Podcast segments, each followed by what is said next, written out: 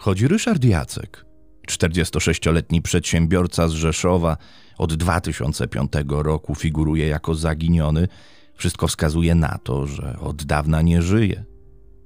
Rodzina i bliscy mężczyzny wiele razy podejmowali samodzielną walkę o sprawiedliwość. Przebieg krótkiego śledztwa nie tylko może, ale powinien bulwersować, stawiając pod znakiem zapytania rzetelność działań polskiej policji i prokuratury. Ryszard był synem Anieli i Teofila Jacków. Małżeństwo doczekało się też córki Doroty. Państwo Jackowie żyli w Chotyńcu, podkarpackiej wsi położonej tuż przy granicy z Ukrainą.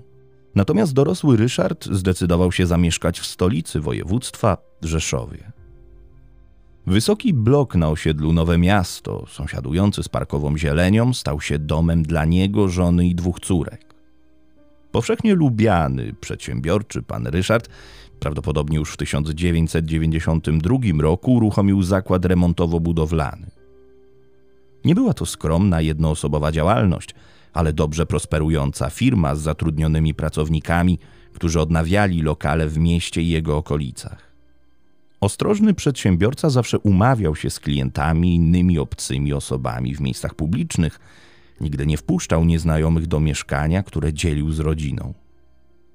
W 2002 roku małżeństwo Jacków z Rzeszowa zakończyło się rozwodem. Być może wpływ na decyzję o rozstaniu miał styl życia 43-letniego pana Ryszarda, a konkretnie jego bujne życie towarzyskie i zamiłowanie do płci pięknej.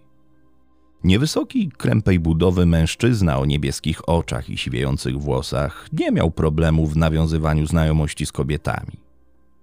W internecie można znaleźć prośbę o pomoc w dotarciu do krewnych ojca, wystosowaną przez osobę podającą się za nieślubnego syna Ryszarda Jacka.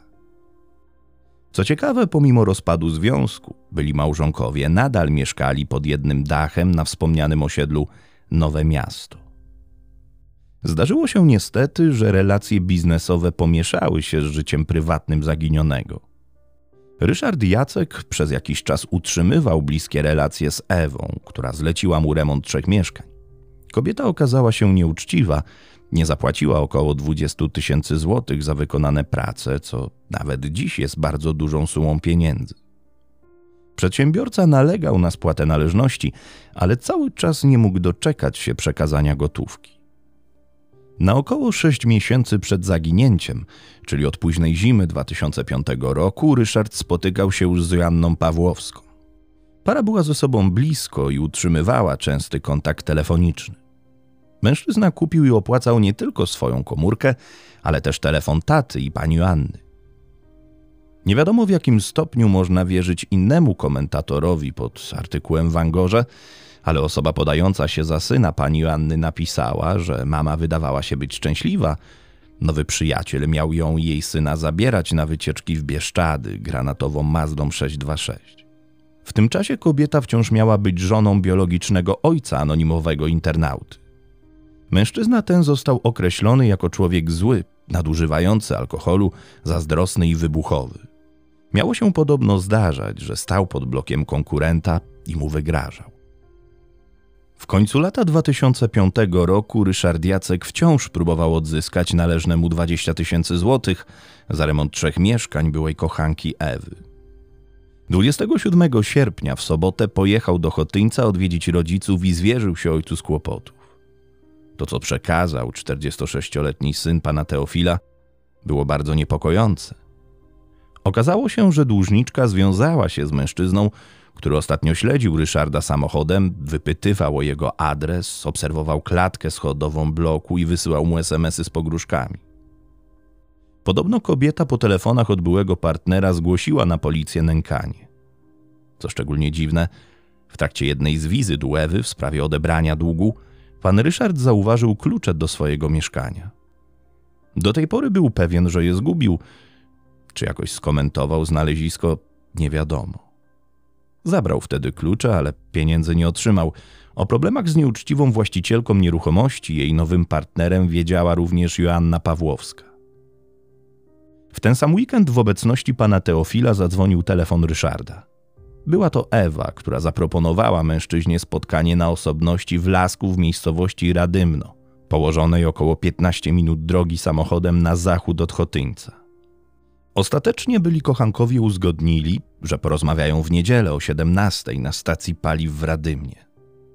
Punktualny pan Ryszard wyjechał z Chotyńca o 16.45, a później czekał we wskazanym miejscu, ale Ewa nie pojawiła się ani też nie dała znać, że jej nie będzie. Przedsiębiorca wyruszył zatem w drogę do Rzeszowa. Nie pojechał jednak do siebie, ale do swojej partnerki. Jak wynika ze słów Joanny Pawłowskiej, 29 lub 31 sierpnia około 18 Ewa zadzwoniła do Ryszarda z prośbą o przełożenie spotkania na czwartek 1 września na godzinę 20.30. W umówionym dniu mężczyzna najpierw zjawił się w urzędzie wojewódzkim, który był remontowany przez jego pracowników, a następnie pojechał do pani Joanny. Para po południu wybrała się na zakupy, a wieczorem Ryszard Jacek udał się na spotkanie z Ewą. Do mieszkania Joanny Pawłowskiej wrócił po godzinie, ale nie chciał zdradzać, o czym rozmawiał z byłą kochanką. U nowej partnerki został do późna, a po wyjściu w drodze na nowe miasto wstąpił jeszcze na piwo. Po powrocie do swojego mieszkania o 2.12 zadzwonił do Joanny i poinformował ją, że szczęśliwie dotarł do domu. Piątek 2 września 2005 roku dla Ryszarda Jacka zaczął się zupełnie zwyczajnie. Mężczyzna wstał około 7 rano i zaczął się przygotowywać do kolejnego dnia w pracy. W swojej firmie miał się pojawić około 9. Jego partnerka próbowała się z nim skontaktować o 7.06, ale nie odbierał telefonu, co zaniepokoiło kobietę. Pan Ryszard zaakceptował dopiero kolejne połączenie o 7.12 i wytłumaczył, że nie mógł rozmawiać, bo golił się w łazience. Przekazał też, że za chwilę musi zebrać kosztorysy i zanieść je do biura spółdzielni mieszkaniowej. Około ósmej do Ryszarda Jacka zadzwonił jego pracownik, ale szef nie odbierał już telefonu.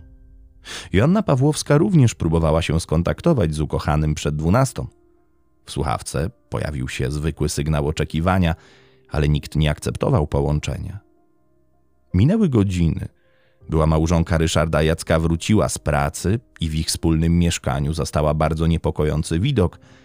Na podłodze znajdowały się smugi krwi, którą ktoś ewidentnie wycierał. Ślady czerwonej substancji były też na lampie i zegarze. Okazało się, że brakuje ręcznika kąpielowego, gąbki i dwóch ścierek. Na domiar złego eksmałżonek nie stawił się w pracy, choć zniknął jego telefon komórkowy, portfel, dokumenty i samochód. Kobieta o wszystkim poinformowała byłą szwagierkę Dorotę. Bliscy zaczęli szukać pana Ryszarda, ale ich wysiłki nie dawały żadnych rezultatów. Wieczorem siostra zaginionego zadzwoniła do taty i opowiedziała mu o dziwnym zaginięciu jego syna. Pan Teofil już kolejnego dnia przyjechał do Rzeszowa, żeby dołączyć do osób usiłujących znaleźć Ryszarda Jacka. O pomoc poproszono też policję, która po zabezpieczeniu krwawych śladów rozpoczęła poszukiwania. Bliscy zaginionego dopiero w niedzielę, 4 września 2005 roku, zauważyli krwawe ślady na suficie w jego mieszkaniu. Pan Teofil od razu zrozumiał, że ktoś musiał uderzyć syna i w wyniku tego doszło do silnego rozbryzgu krwi. Kolejnego dnia, w poniedziałek, 5 września, na Nowym Mieście pojawił się pracownik Ryszarda Jacka. Ten sam, który feralnego dnia rano bezskutecznie próbował dodzwonić się do szefa. Mężczyzna poinformował byłą żonę Ryszarda o odnalezieniu poszukiwanego samochodu. Mazda faktycznie stała zaparkowana około pół kilometra dalej przy ulicy Granicznej. Okazało się, że pojazd był otwarty, a w schowku znajdował się portfel z kartami bankomatowymi, paszport i inne dokumenty. Nie było w nim natomiast telefonu komórkowego pana Ryszarda, który zniknął razem z właścicielem. Ku zdumieniu wszystkich policja odmówiła dokonania oględzin pojazdu i przekazała wszystkie znalezione przedmioty pani Anieli, panu Teofilowi i byłej żonie. Kryminolog Brunon Hołtys skrytykował postawę funkcjonariuszy, określając ją jako nieporozumienie, a prowadzone śledztwo jako papierkowe i bezużyteczne. Ostatecznie samochód został przebadany, ale nie znaleziono w nim nic, co pomogłoby rozwikłać zagadkę zniknięcia 46-letniego mężczyzny. Paweł Międlar z Komendy Wojewódzkiej Policji w Rzeszowie usprawiedliwiał działania policji i zapewniał, że Mazda została poddana szczegółowym oględzinom i weryfikacji tak szybko, jak to było możliwe. W toku postępowania sprawdzono oczywiście najbardziej wyrazisty trop, czyli fakt śledzenia Ryszarda Jacka przez partnera byłej kochanki i grożenia mu śmiercią przez SMS-y. Funkcjonariusze jednak ani w tym, ani w konflikcie między Ewą a zaginionym nie dopatrzyli się przesłanek, że przedsiębiorca z Rzeszowa mógł stać się ofiarą oszustki. Zdesperowani bliscy zwrócili się o pomoc do Jasnowidza, który wskazał okolice wysypiska śmieci na obrzeżach miasta jako miejsce ukrycia zwłok. Jego wizja została zweryfikowana i cóż za zaskoczenie, nie znalazła odbicia w rzeczywistości. Rozgoryczona rodzina cały czas twierdziła, że śledztwo prowadzone było w sposób powierzchowny i niedbały. Podobno nie poproszono nawet sąsiadów z bloku pana Ryszarda o złożenie zeznań, a dokładnych oględzin zakrwawionego mieszkania dokonano dopiero po kilku miesiącach od zgłoszenia zaginięcia. Ciekawa jest kwestia trzech abonamentów telefonicznych Ryszarda Jacka. Kiedy po zaginięciu rachunki nie były opłacane, numery zostały wyłączone. Jakiś czas później pan Teofil poprosił partnerkę swojego syna, żeby spróbowała zadzwonić do zaginionego. Ku zaskoczeniu bliskich odzywała się poczta głosowa. Operator potwierdził, że ktoś musiał uaktywnić komórkę pana Jacka. Policja prześledziła bilingi telefoniczne zaginionego, ale nie ustaliła, kto jako ostatni korzystał z aparatu. Trzy miesiące od zaginięcia Ryszarda Jacka śledztwo w jego sprawie zostało umorzone. Renata Kurt-Wojnarowska z prokuratury rejonowej w Rzeszowie stwierdziła, że nie zebrano materiałów, które wskazywałyby na udział osób trzecich. Zrozpaczony pan Teofil w poszukiwaniu sprawiedliwości napisał list do Michała Fajbusiewicza i w lipcu 2006 roku razem z Joanną Pawłowską wystąpił w magazynie kryminalnym 997. Siedzący obok nich młodszy aspirant Paweł Międlar cały czas zapewniał telewidzów, że oględziny mieszkania i samochodu Ryszarda Jacka nie wniosły wiele do tej sprawy i że żadne z zabezpieczonych śladów nie wskazują, że w tym mieszkaniu wydarzyła się tragedia. Funkcjonariusz twierdził, że mężczyzna po prostu zaginął. Ta wersja była nie do przyjęcia dla ojca i partnerki pana Ryszarda, którzy podkreślali, że gdyby zaginiony żył, na pewno by się do nich odezwał. Kiedy w 2007 roku rodzina mężczyzny poprosiła o udostępnienie akt, na jaw wyszły kolejne bulwersujące fakty. Okazało się, że przez cały ten czas nikt nie zlecił zbadania śladów czerwonej substancji, która znajdowała się w mieszkaniu pana Ryszarda. Bliscy zażądali analizy zabezpieczonego materiału. Kilka miesięcy później przyszły wyniki. Była to krew zaginionego. Nie zmieniło to jednak nic. Do tej pory Ryszard Jacek ma swój profil na stronie Fundacji Itaka. W 2016 roku sprawę nieudolnych działań śledztwa policji i prokuratury przypomniał program reporterski Interwencja. 14 grudnia 2020 roku pod artykułem w Angorze został opublikowany wspomniany wcześniej komentarz osoby, która podawała się za syna partnerki pana Ryszarda. Przy informacji o agresywnym ojcu alkoholiku pojawiła się też wzmianka, że zazdrosny mężczyzna przechwalał się zabójstwem rywala. Ponoć był nawet przesłuchiwany przez policjantów, ale nie usłyszał żadnych zarzutów. Jeśli w anonimowym komentarzu zawarta jest prawda, byłby to kolejny ważny trop w sprawie domniemanego zabójstwa.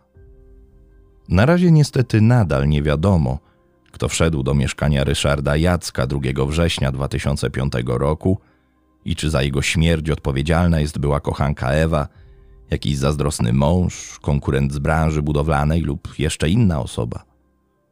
Pozostaje tylko niezwykle przykre wrażenie, że służby, które miały obowiązek pomóc w rozwiązaniu tajemniczego zniknięcia, po prostu zawiodły. To wszystko na dziś, moi drodzy, ale zanim się pożegnamy, zapraszam Was na stronę Polskie Niewyjaśnione Zbrodnie i Zaginięcia. To właśnie przy współpracy z autorką tego bloga powstał dzisiejszy odcinek. Tam też znajdziecie więcej informacji w postaci dokładnych map i zdjęć związanych ze sprawą. Link do jej bloga znajdziecie w opisie pod filmem, jak zwykle. Ja pozdrawiam Was bardzo gorąco, dziękuję za wszystkie komentarze, reakcje pod odcinkami, podcastami i do usłyszenia w kolejnych na kanale Strefa Mroku.